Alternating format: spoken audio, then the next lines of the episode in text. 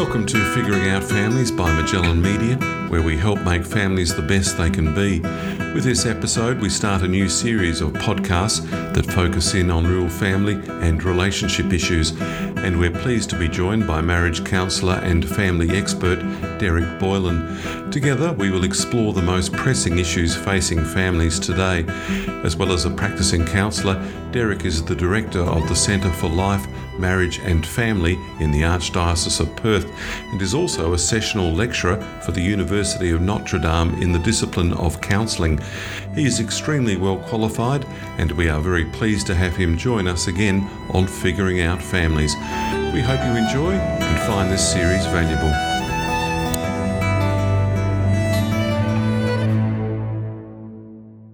This is the first episode of our special series with Derek Boylan, and we're very happy to have him join us over the next few weeks. It's great to have you with us for this important series, Derek.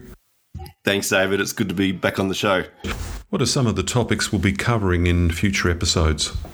Look, I think it's a really great opportunity to cover a lot of different topics um, that uh, that what we know about what we know works in families. You know, there's uh, some researchers that actually say that we actually know enough about marriage and family life um, to end divorce for those people who wanted it, and uh, and so it's really great to explore, you know, a whole range of different ideas. I mean, communication is obviously central to to healthy, strong relationships and how we talk about uh, issues and things, and on a day to day basis. So hopefully look at uh, a lot of different a range of sort of communication skills, problem solving, but also some of the fun stuff as well. How do we keep romance alive? How do we keep fun alive in families? Uh, and I hope that we'll sort of cover a few kind of maybe ideas that are a little bit less familiar to people, like love maps, and uh, and how those you know work to be able to keep romance and keep connection alive in relationships. So I'm kind of looking forward to covering and exploring a whole range of different uh, things that we know work in family life. Yeah, I'm, I'm really excited about Love Maps. I hadn't heard about Love Maps until recently, so that, that'll be one of special interest, I think.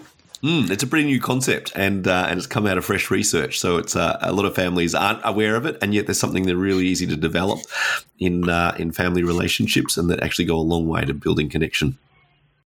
COVID 19 has been the focus really um, uh, for all of us in the last few months. And uh, that's what we'll be talking about, obviously, in this uh, first episode.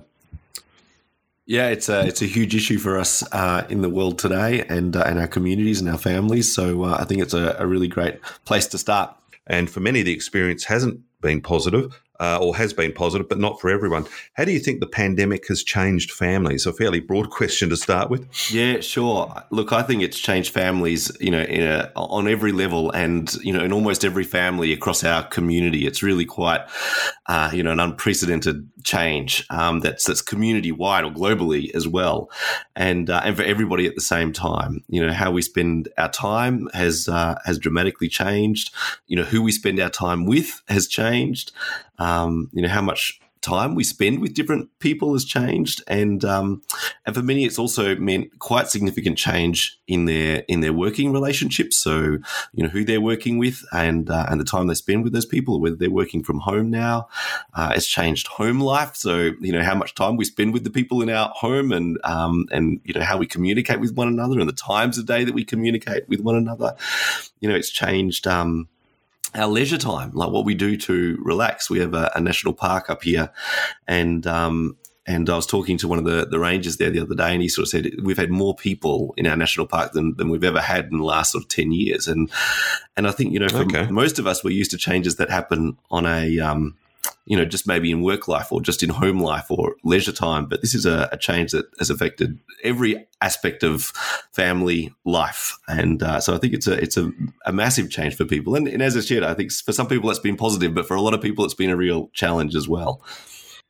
Yeah, no, absolutely. Just being um, specific and drilling down a little bit, what are some of the good things and perhaps some of the bad things that you've seen uh, uh, in your role uh, uh with your work life and also with your own family life? Yeah, I think, um, look, I think there uh, probably many of us will be pretty familiar with some of the negative things that um, the, the, consequences of COVID nineteen, particularly when it comes to people, you know, losing their job or or even just having job uncertainty, um, and that puts a lot of pressure and stress on um, you know families and, and family life and their their concerns about how they provide for their families. Um, but there's also been some good things as well. You know, people having a, a, good reason to maybe let go of some old vices, maybe that have held them back. Yeah. Um, you know, changing the way that they spend their time. Uh, certainly, what I've found is a lot of people have talked uh, to me about, you know, reaching out to people that they haven't spoken to in a long time. You know, realizing that there's, you know, I'm, I'm stuck at home, and uh, and I might give that person a phone call or send them a WhatsApp message or you know some way of connecting with them um, because you know now I've got the time available to do it. But I guess um, you know the place where I see both you know the good and the bad is I guess people are spending a lot more time with their families, and uh, and some people yes. have experienced that as a really positive thing, and other people are really struggling with that as well. Well, yeah, exactly right. I mean, I've, I've, been working from home for a few months now, and I never thought I'd enjoy it, but uh, I've really got into the swinging things, and I've actually had time to think about people I haven't spoken to for a while and emailed, and that that has been a good thing. Yeah, and certainly I found that uh, terrific. People have reached out to me as well, you know, messaged me that I haven't spoken to in a long time. So I said, oh, you know, would it be good to have a Zoom chat or a, you know, a phone call? And uh, and it's actually been a, a, nice change, a welcome change. Um, certainly, I, have sort of found that, that that's, I think, a really great thing that's actually come out of COVID nineteen, and maybe unexpected as well, I guess, for all of us. Yeah, I mean, and people often used to go on about being time poor, but um, you know, if you don't have to drive to work and you're not spending that time in the car, and you've got a bit more time in the morning, you can actually think of these things. And uh, I think, as you mentioned, that's been uh, an absolute positive uh, contacting and uh, reconnecting with people we haven't spoken to for a while. Yeah, like a great, uh, you know, that uh, I guess that change in how we spend our time because we don't have the, the commute uh, for those who are working from home. I think is uh, an interesting one, and I think about my own experience. And uh, and one of the things I really love about that is that when I finish work at the end of the day, you know, five steps later, I'm in the kitchen and I'm with the family, and and I can be with the people that I love. Um, at the same time, when I'm in the middle of work and and try to focus on what I need to do, five steps away is all the kids having a tantrum and uh, and Karen, my wife, having a wobbly at them, and uh, and so uh, I think you know that that change is it has its good and its challenging aspects as well. Yeah, well, that's what families are all about. I mean, my kids are in their twenties now, so they don't throw wobblies. But uh, I certainly remember the uh, the tantrums when they were three and four, uh, and I don't miss them. Let me tell you. Mm, mm, absolutely. Uh, getting to issues, and you, you did mention uh, before about uh, some families have really coped well, some haven't. Uh, when you know, for the the other half have been at home the full time as well. Um, what sort of issues have you heard about? The putting pressure on uh, couples. Yeah, I think for couples, one of the biggest uh, challenges is, you know, is renegotiating roles in their marriages you know, often couples sort of get into sort of familiar roles. You know, maybe one person's at home, the other person's at working, or they're both working, um, and they have a sort of a pattern of day to dayness of um, you know work and family life. And one person maybe you know does the washing and or the dishes this particular way, or cooks at this time of the day, and the other person's at work. And now that they're both in the same space more often and to a higher degree, there is a kind of a renegotiation of those roles and uh, and often that's a little bit little bit challenging, you know, where it first sort of comes up that negotiation is a sometimes it sounds like criticism. Why do you do it that way, or you know, why can't you do it like this, or do you have to do it at this time of the day? And, uh, yeah. and working out how to sort of negotiate those roles is a bit of a challenge, I think, for for couples, but also you know young people. I think are, ch- are challenged as well. Um, you know, particularly young adults. You know, at a time in their life when they're you know, generally stretching their wings and, you know, wanting to spend more time outside the home with their friends, um, you know, discovering who they are and, you know, developing, um, you know, their, you know, skills for, for work. Suddenly they're thrown back into home life, you know, in a pretty intense way. And at a time when they really would probably rather, many of them want to be outside of the home. And so that sort of adds an, another element of pressure. And then I guess, yeah, for sure. Um, you know, when we had the, the bushfires earlier in the um, and earlier in the year, we saw a spike in domestic violence, and, and certainly that seems to be something that's happened among some families, uh, which is a real challenge. You know, that pressure is um, in their family life has sort of spilt over in a negative way, uh, you know, to people hurting one another. And of course, that's that's never okay. But you know, we can understand that it must be really difficult for those families to work out how to manage that. Yeah, uh, and what you say about um, your, your, negotiation skills, I mean, that's a good thing. And if I think I, I get the feeling that younger people today are better at talking, uh, and uh, compared to my generation, and certainly compared to my father's generation, they're really uh, they they express their feelings better. I, I, don't know whether I'm right in saying that, but that's what I feel. Yeah, I think I think you're absolutely right there, um, David. Certainly, you know, in the last couple of decades, we've put a lot more effort into helping young people to understand their emotions, their feelings, how to express them. And I think they do they're pretty well actually. You know, between one another and sometimes between siblings. Um, sometimes it's a bit more tricky for them when it comes to mum and dad. Um, you know, there's uh, mum and dad haven't had the same upbringing, and so it can be a, a little bit challenging for them to work out how to have a how to have a voice there. Yeah, exactly. Uh, now, speaking of bigger families, you do have a big family, and uh, uh, full, full, uh, you know, fantastic that you do. But I imagine there's more complexity with bigger families. Uh, parents are dealing with more voices, more demands, more issues. Uh, what's it like for you? yeah, well, we've got eight children, so we have a pretty big family, and it's really been interesting to sort of see yep. how this has influenced our family life. You know, on one level.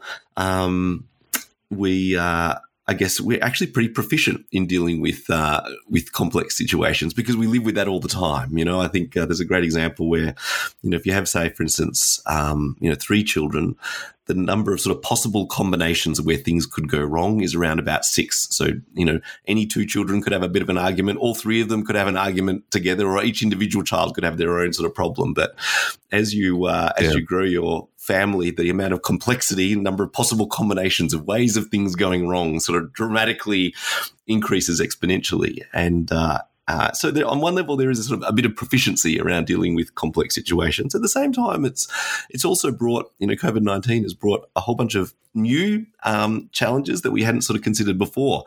Um, an example would be just uh, with some of the restrictions around you know purchasing you know toilet paper and milk and eggs and and just basic sort of necessities in our home. Um, you know, a, a full shopping cart for us isn't hoarding; it's just getting through the week, and uh, and so it feels a little bit strange sometimes going down to the, the shopping the supermarket, and uh, and Karen's got uh, just one or two kids in tow and a very full um, shopping trolley, and people sort of giving her funny looks, and uh, and so it's uh, it has sort of and of course you know trying to keep um, you know, social distancing requirements and things like that. We have a bigger family who would normally be more socially engaged outside the family home, uh, doing lots of things, coming in and out of the home, and trying to make sure that we really keep hand washing and all that sort of stuff, uh, and keep on top of those things is a is a challenge as well. Right. I imagine you and Karen would be very good at the negotiating. With eight children, you would have become very proficient at it over time. Certainly, I think we've definitely improved our negotiation skills. At the very beginning, I think it was just dad's way is the way that things are going to get done. Um, but as they've sort of got bigger, I've realized I've got to improve my own communication skills here and my negotiating skills. Uh, sometimes just the reverse psychology that worked when they were five years old isn't so as effective when they're 18. No, no, they're very good at uh, asking why. After a while, it's all it's all well and good, you know, up until the age of three or four. But after that, they're uh, they become quite proficient themselves at uh, you know stepping back and saying, "Well, why why do you want me to do it this way?" And uh, it does make it interesting for parents, I think. Yeah, absolutely, I agree. Yeah, uh, it's this, it's a funny thing, you know, this COVID nineteen. Often, you know, when there are issues in a family that you know that aren't working quite well, I guess an example that I sometimes use is it's sort of like a low burning fire.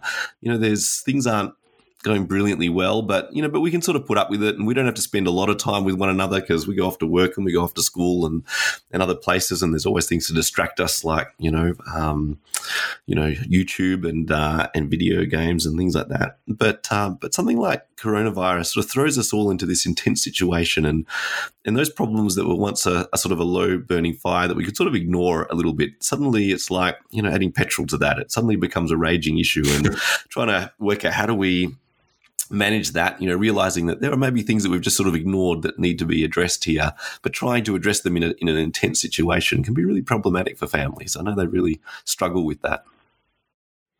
Oh, absolutely. And uh, I mean, every family has its issues, different issues at times. And uh, sometimes, even when uh, your children become adults, it doesn't necessarily become any easier. The only thing that makes it easier is when they uh, fly the nest and uh, set up their own homes, I guess. Yeah, I agree. Absolutely. And even then, uh, my experience has been that sometimes that comes with its own challenges, you know, as they decide to form their own family traditions and their own ways of being, that, that sometimes, you know, their immediate families don't always understand the changes that they'd like to, to introduce. So I think no, and of course, it, yeah, it's a lifelong that's right. process. And their part, sure, and their partner, their parents will have a different way of doing things, and it's uh, it gets back to the negotiating uh, skills again. I think absolutely, yeah, it does, and and that's where those communication skills are so critical, uh, and that's something that we always sort of keep working on to develop in our in our relationships. Sure. Now, I imagine uh, homeschooling would have been uh, something that uh, you and Karen would have uh, been uh, heavily involved in. Um, in the last few months. Uh, have, what, what, sort of scenarios have you heard from other parents and also from your own experience? Yeah, it, has been very interesting for us because we actually do homeschool our family, and uh, and so we've had a lot of people turning to us over uh, recent weeks to sort of say, how do you how do you manage? I'm struggling with you know one or two children. How do you manage it with eight children? Yeah. And it is it is a huge transition for families to work out how to do that. And I guess my encouragement, you know, my first sort of point of call would be to say, just be really gentle on yourself. You know, it is a huge change to uh, the way that you manage your family and. Um, and uh, and children, you know, that suddenly they don't have a teacher telling them what to do and telling them when they should do it, and uh, and working out how to manage that themselves and with the support of mum and dad is it's a huge transition. Um, and so I guess the first thing is to just be really gentle with yourself and to sort of think of it as an experiment. All right, you know, we're trying to do something new here, and uh, and we're going to try out a few things as we work at it. But I think one of the big challenges is um, is that I guess children need to learn how to motivate themselves, you know, rather than having a teacher standing yeah. there and driving them. Uh, and that's, a, I mean, that's actually a really important life skill. It's actually a, real opportunity as well, but it's a, it, it's a hard one to learn. They're also trying to learn new oh, skills. Sure. Yeah, And new ways of relating, uh, new ways of relating to mum and dad, um, new skills for learning on their own and doing home based learning. And I think, you know, added to the mix of that, I think, David, is, you know, for particularly for parents, is also a kind of a I think for some parents, grieving a loss of the time for other things. You know, often they were doing other things during the day. You know, uh, one family I recently spoke to, the mum is doing uh, higher education studies, and that time during the day when her kids were at school, that's when she sort of knuckled down and did her tutorials and her assignments and all those sorts of things. And now suddenly she's trying to do all of that and also keep her kids on track with their own learning. And it has come mm-hmm. with a mm-hmm. really high level of frustration. And, and I think a loss of a kind of a grief of the loss of that time that she had just to be able to just focus on that one thing during the day. Yeah, I, imagine so. I mean, motivation is is a good point. Is it the structure of the day too? Is it important to have uh, you know the children are up at seven thirty, then perhaps at a desk in their room or whatever at eight thirty or around the kitchen table? Is that structure important too for an everyday situation? Yeah, I think it depends on the family. I think for some families, definitely having structure helps, um, and to sort of know that well, we do this at this time and we do this at that time and we do this at um, you know uh, later, and uh, and certainly it helps with expectations. People feel hurt when they have expectations and then those don't get fulfilled, they feel let down. And so if uh, if everyone's on the same page about, all right, well, this is when we're doing homeschooling and this is when we're taking a break for lunch, um, you know, it creates clarity. People know what to expect, but to be sort of a bit flexible in that as well, to know that you know each day is different, and you know sometimes we're not feeling well, or some other just you know things issues come up that are more pressing that need to be attended to for other families. Sure. And I think one of the things that we found, particularly when our children were were younger, um, you know, what we've realized is that learning can take place at any time. You know, it doesn't necessarily have to happen uh, at nine o'clock on a Monday morning. It can also happen at four o'clock on a Saturday afternoon, and uh, and so yeah. some families, you know, that, that, flexibility to be able to do it in the evening or in the morning or have a sleep in and do it later in the day uh, can really work. Uh, but I guess the discipline there is that you've got to make sure you actually do it. Otherwise, you can easily sort of slip into a pattern of just sort of putting it off and putting it off because there are other things that are more entertaining to to address. But certainly, I think one of the things that we've found is that while we really enjoyed that flexibility as the kids were little, to be able to do homeschooling at any time of the day, as the family grew and the demands for homeschooling grew, and we had, you know, our, you know, um, our 14 year old running their program and a six year old doing their program and our 17 year old doing something different, we certainly found that um, increasing the level of discipline around having set times and a schedule for doing things certainly helped us.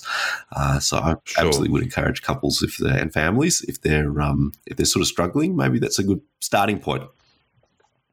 Yeah, no, that's a, that's good advice. Absolutely, uh, Derek. Older siblings have a better understanding, or would have a better understanding of the pandemic situation. Obviously, do you think they generally have a more prominent role to play in uh, in a household? Yeah, look, I, I think they do um, David, and I think it's really tough for them. Um, I really have a, a, a, real heart for older siblings. Um, Karen and I were both the eldest in our own families, and uh, and one of the things that they say is that the toughest place to be in a family is the oldest child of two eldest siblings, because uh, because they have no mercy. You know what? We had to put up with it, suck it up. Yeah. Life's tough. Yeah, but uh, so I really do feel for uh, for our eldest Elijah. I sort of think you know it's uh, it is a little bit tough because uh, I guess there's more responsibility on them at a time like this to help you know contribute to the family and the way things are working. And at the same time it comes in a time of their life where you know as i said before they're trying to stretch their wings. They're trying to discover who they are and um, what the, who they want to be in life. And so there's that sort of tension to want to do their own thing uh, and at the same time a sense of responsibility. And I, I guess one of the ways i think about it is that families, um, all families need resources in, in order to operate and to work well. You know, they need um, money, they need mm. petrol to drive people around, they uh, need a roof over their head and clothes, but they also need uh, time to be able to spend with uh, each other. They need emotional resources, energy to bring joy and happiness and those sorts of things. And families are constantly drawing on all of those resources all the time. And um, and so if the, if a family's going to work well, we also have to be contributing. There's not like an unlimited supply of happiness, an unlimited supply of time. Yeah. You know, we all have to be sort of investing in order for a family to work well. And if it just relies on one or two people in terms of the parents, you know, families can really struggle. However, you know, if everyone is contributing, siblings as well. Yeah. Um, that certainly makes a huge difference. And I guess sometimes for kids, it's hard to know what it is that they contribute. But um, but even just helping out with the chores without having to you know complain or be told, um, you know, bringing their happy stories, things that have happened during the day that really work well for them. You know, that really makes a big difference to to parents and to family members. Um, you know, bringing a spirit of joy uh, when they can and contributing that to the family life that really helps actually a lot. And so uh, there is a big yeah. role for siblings to, to play in terms of helping the overall dynamics of the family and making sure that there is a pool of resources yeah. that we can all draw upon. Sure. Uh, older siblings aside, it'd be true to say, obviously, the parents with younger kids have to cope with a different set of problems. Yeah, absolutely. Yeah, I think with uh, with you know parents of younger children, um, everything relies on their shoulders. You know, uh, there's a certain, especially with uh, when the kids are at school, school takes a certain level of the, the burden of responsibility in terms of educating children and managing their time during the day. It can be really hard for parents to be thrown into the role of having to look after all you know small children, and uh, and as I said you know, I really encourage, you know, um, parents of small children, just be gentle on yourself, especially with the homeschooling side of things. You know, you're doing something new. It's a new skill. And, and just, you know, like for all of us, any new skill, whether it's in learning a new language or learning a new musical instrument, um, you know, it's hard at the beginning. You know, we have to be patient with ourselves. I guess with families that have young children, though, um, you know, a piece of advice that I would have is to recognize there's actually an opportunity here that we don't want to lose sight of. And this is a time to really cherish, you know, the additional time that we have with small children you know, we never get that back. I don't think, you know, when we're in the middle of it, we never realize, I think, you know, how important these early years are and, uh, and the opportunity to just have a, have time with our children at the ages of sort of four, five, six, seven, eight. Um, you know, they are curious about the world. They're wanting to grow up and be adults themselves. Um, you know, they're excited by simple things. Problems are often just fixed with a band aid. Um, you know, and, uh, if we're so caught yeah. up in our own stress, sometimes we, we forget to lose sight of the, the, there's an opportunity here to really just spend time with the people that I love uh, and to you know grow closer to them and to form memories. Yeah, no, no, that that's good advice. I mean, as I said, my children are in their twenties now, and it doesn't seem that long ago they were three or four, and that time just goes so quickly. And you can look back on photos and see them in their little jumping things and whatever, and you, you know you can't believe that it was 15, 20 years ago. Oh, absolutely, yeah. I think about uh, our, our, first, our eldest uh, Elijah, and I, and uh, you know he's uh, eighteen now, and I, I, think it just seemed like yesterday that he was in, uh, in diapers, and I, and I kind of think I wish I'd spent. And I know I did spend a lot of quality time, but there's still this part of me that kind of goes, I wish I spent more time. And now with our youngest uh, little Micah, he's only two years old, and uh, and I really take the time to, you know, when he's just yesterday, for instance, he was digging in the sand out the back, and uh, and I just thought, you know what, I'm just going to sit down yeah. with him and just spend a bit of time with him because this is actually really important. Yeah, no, exactly. My my only regret is I, I spent many hours kicking the football with my son, and now he has no interest in football. So there you go.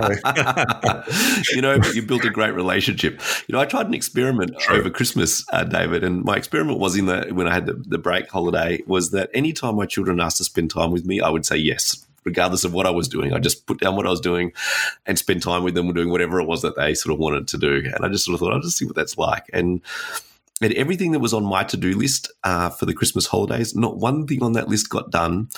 But at the same time, I don't regret a moment of it. I had a ball. I really sure. enjoyed spending time with uh, with my kids and putting that as a priority. And you know what? Those other things will get done. They'll just get done a different day. So I really encourage yeah. people to yeah do that. Absolutely. No, uh, I couldn't agree more. Uh, now, my parents used to say that love can get you through anything that uh, life's curveballs throw up. Do you think that's a fair assessment? Look, I think love gets you a long way in relationships. Uh, I guess my thoughts on that are, are that sometimes love doesn't conquer all, though. You know, love doesn't right. fix um, illnesses. Love doesn't balance checkbooks. Love doesn't fix leaking taps. You know, doctors do those things, accountants do those things, plumbers do those things. And I think it's a real strength to know when to ask for help. You know, when we realize that, you know, despite the fact that we love each other, we don't have all the skills that we need here to be able to be happy as a family. And uh, to know that we should, um, you know, reach out, ask for help, look for support uh, is really, really important. That's actually a strength to know when to ask for help. That's not a weakness or a vulnerability. However, yeah, think, sure, yeah, and I, I think you know, but I guess times like this, I think, do teach us a lot about love and help us to grow in love. Um, you know, when we sort of find ourselves in difficult situations, it actually is a real opportunity to grow in patience, to grow in respect, to grow in um, gentleness. Uh, you know, my experience has been that you know if I, you know, if I pray for gen- uh, for patience, for instance, God yes. rewards me with difficult people, right? like, you know, difficult situations that demand my patience help me to grow in that virtue. And I think, you, you know, brought it on yourself. Yeah, that's right. Exactly. uh, I've sort of realized that, you know, I should never pray for humility because, uh, because I find myself in quite humiliating situations very quickly. I think it's God's way of saying, well, here's the way to grow that skill, Derek. Um, and I think, uh, and I think, you know, the same goes with COVID 19. I think it is tough. It is really difficult. And, uh, and uh, and it's actually an opportunity for us to learn how to grow in patience and how to grow in gentleness with one another. Uh, how to grow in respect, you know, of someone who, you know, sometimes doesn't always get along with me or has different opinions to me, um, rather than getting caught up in reactivity, you know, and uh, and criticism. That yeah. uh, if we sort of see this, actually, this is an opportunity here for me to to develop some virtues in the way I relate to people that I love. I think, you know, I think love in that instance will yeah. certainly go a long way to helping a lot of relationships. Sure. Uh, staying with love, a loving family will have their fair share of disagreements, as we've discussed many times before. Mm. Uh, can you pa- can you pass on some tips for families that are struggling, especially now during COVID nineteen, and uh, how they can better work together as a family unit? Yeah, absolutely. I think when uh, when families are struggling, I think one of the things that's really easy to do is to find someone to blame you know, we often sort of talk about the black sheep in the family, and uh, and that if this person just changed, all these problems would go away. But, you know, families are, are really more like systems and they're pretty complex. You know, they're a complex system of interactions. You know, I say this and then you react that way and then I react to your reactivity and then someone else in the family gets cranky about the way that we're relating to one another or they join in and take sides and suddenly it becomes much more complex. And uh, that's really the way, I guess, families works is they're complex systems uh, as opposed yeah. to just individuals. And And so rather than sort of getting caught up in blaming one person or, you know, one or two people, if they'd only change, things would be different. And if we think about it as a system, then the key is to change the process. You know, I think one of the things that you said earlier, David, I think which is a great uh, suggestion is having a schedule, you know, for um, when it comes to, to homeschooling. But we can do those sorts of things in our family life as well. Realize, okay, there's something here. This person isn't maybe doing their, their chores the way we'd like them to. We can sort of blame that person. Or we could experiment with different ways of changing the process. We could have a time of day where, you know what, everybody does their chores and that way everything gets done within the next half an hour an hour and we don't have to worry or we could set certain times of the week in which uh, things get done around the house, or maybe this particular task is actually too demanding for this person. Maybe we need to give them a, a, a, different chore around the house instead that's more manageable for them. But if we sort of think in terms of processes that aren't working and what we need to change, it really stops us from getting, you know, entrenched in taking sides and, and caught up in criticism yeah. and, and, reactivity and negativity. I think is is one really um, important thing for families to consider. And I guess the, the second thing is, you know, as I said earlier, is think of it as an experiment. You know, I guess experiments are, you know, things that scientists try to learn. And, uh, and there's no mm. bad experiment. You know, if it doesn't work, well, we learned that, that that doesn't work. You know, and if it does work, then great, we discovered something new. And uh, and new times call for new ways of being, and it is an experiment. So we should uh, kind of come up with a view to, you know what, let's try this, and let's just try it for a week and see how that works in our family. And if it doesn't work, well, we will sit down on Saturday afternoon and we'll come up with a different experiment and try things yeah. differently. Yeah.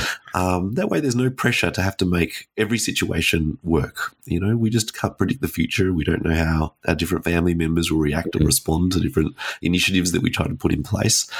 And so, uh, so if we treat it as an experiment, then it doesn't come with a lot of blame. It comes with a, okay, well, we tried this and that doesn't work. We'll try something new. Yeah, yeah. Well, I, an old teacher of mine many years ago once said there was no such thing as a bad idea. I'm not sure I still agree with that, but uh, he, he, was he thought, well, an idea is an idea. It might not work, but you can discuss it and try something and see what happens. So perhaps there's an element of truth in that. Absolutely, yeah, I agree. You know, certainly in our home, you know, you know, when it comes to getting things done around the house, you know, we I would say almost every six months we change everything up completely because everyone is different. They're older, they have new skill levels, they have different interests, they're doing doing different things with their time. And so just because also we work out something that works now, it doesn't mean a month from now that that's still going to work because I guess we're living beings and we're constantly growing and changing, and uh, and an openness to the fact that all right, just because it worked in the past, it doesn't mean it's going to work now. We're going to experiment with something new. Yeah, exactly. Well, certainly COVID 19 has uh, upended our lives in ways we wouldn't have uh, envisaged uh, six months ago, but uh, it will be interesting to see in the years ahead uh, what uh, long lasting implications there, there are. Absolutely. Yeah, I agree. It's been great having you on the show, Derek. We have an excellent series ahead, and our next episode is on communications, which we know is a really big part of having good relationships. In fact, it's so important we're going to devote two episodes. Uh, I think it's such an important area, and I think we're all born wanting really great relationships, but we're not born with the skills to, to build them. And so, anytime we focus on how best to communicate, how best to connect with one another, I think that's always a great place to start with building healthy relationships. It is indeed, and I'm looking forward to it. Thanks again, Derek. See you next episode. You're very welcome, David. Thank you.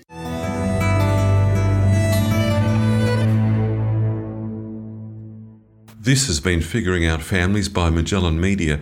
If anything in this podcast has raised issues for you, visit our webpage www.magellan.media forward slash guides for a comprehensive list of support agencies. Make sure you subscribe to our channel so you don't miss an episode, and to remember to visit www.magellan.media for more details or to leave a comment. You can also leave a comment on our Figuring Out Families Facebook page. Thanks for listening. I'm David Ahern. Until next time, this has been Figuring Out Families brought to you by Magellan Media.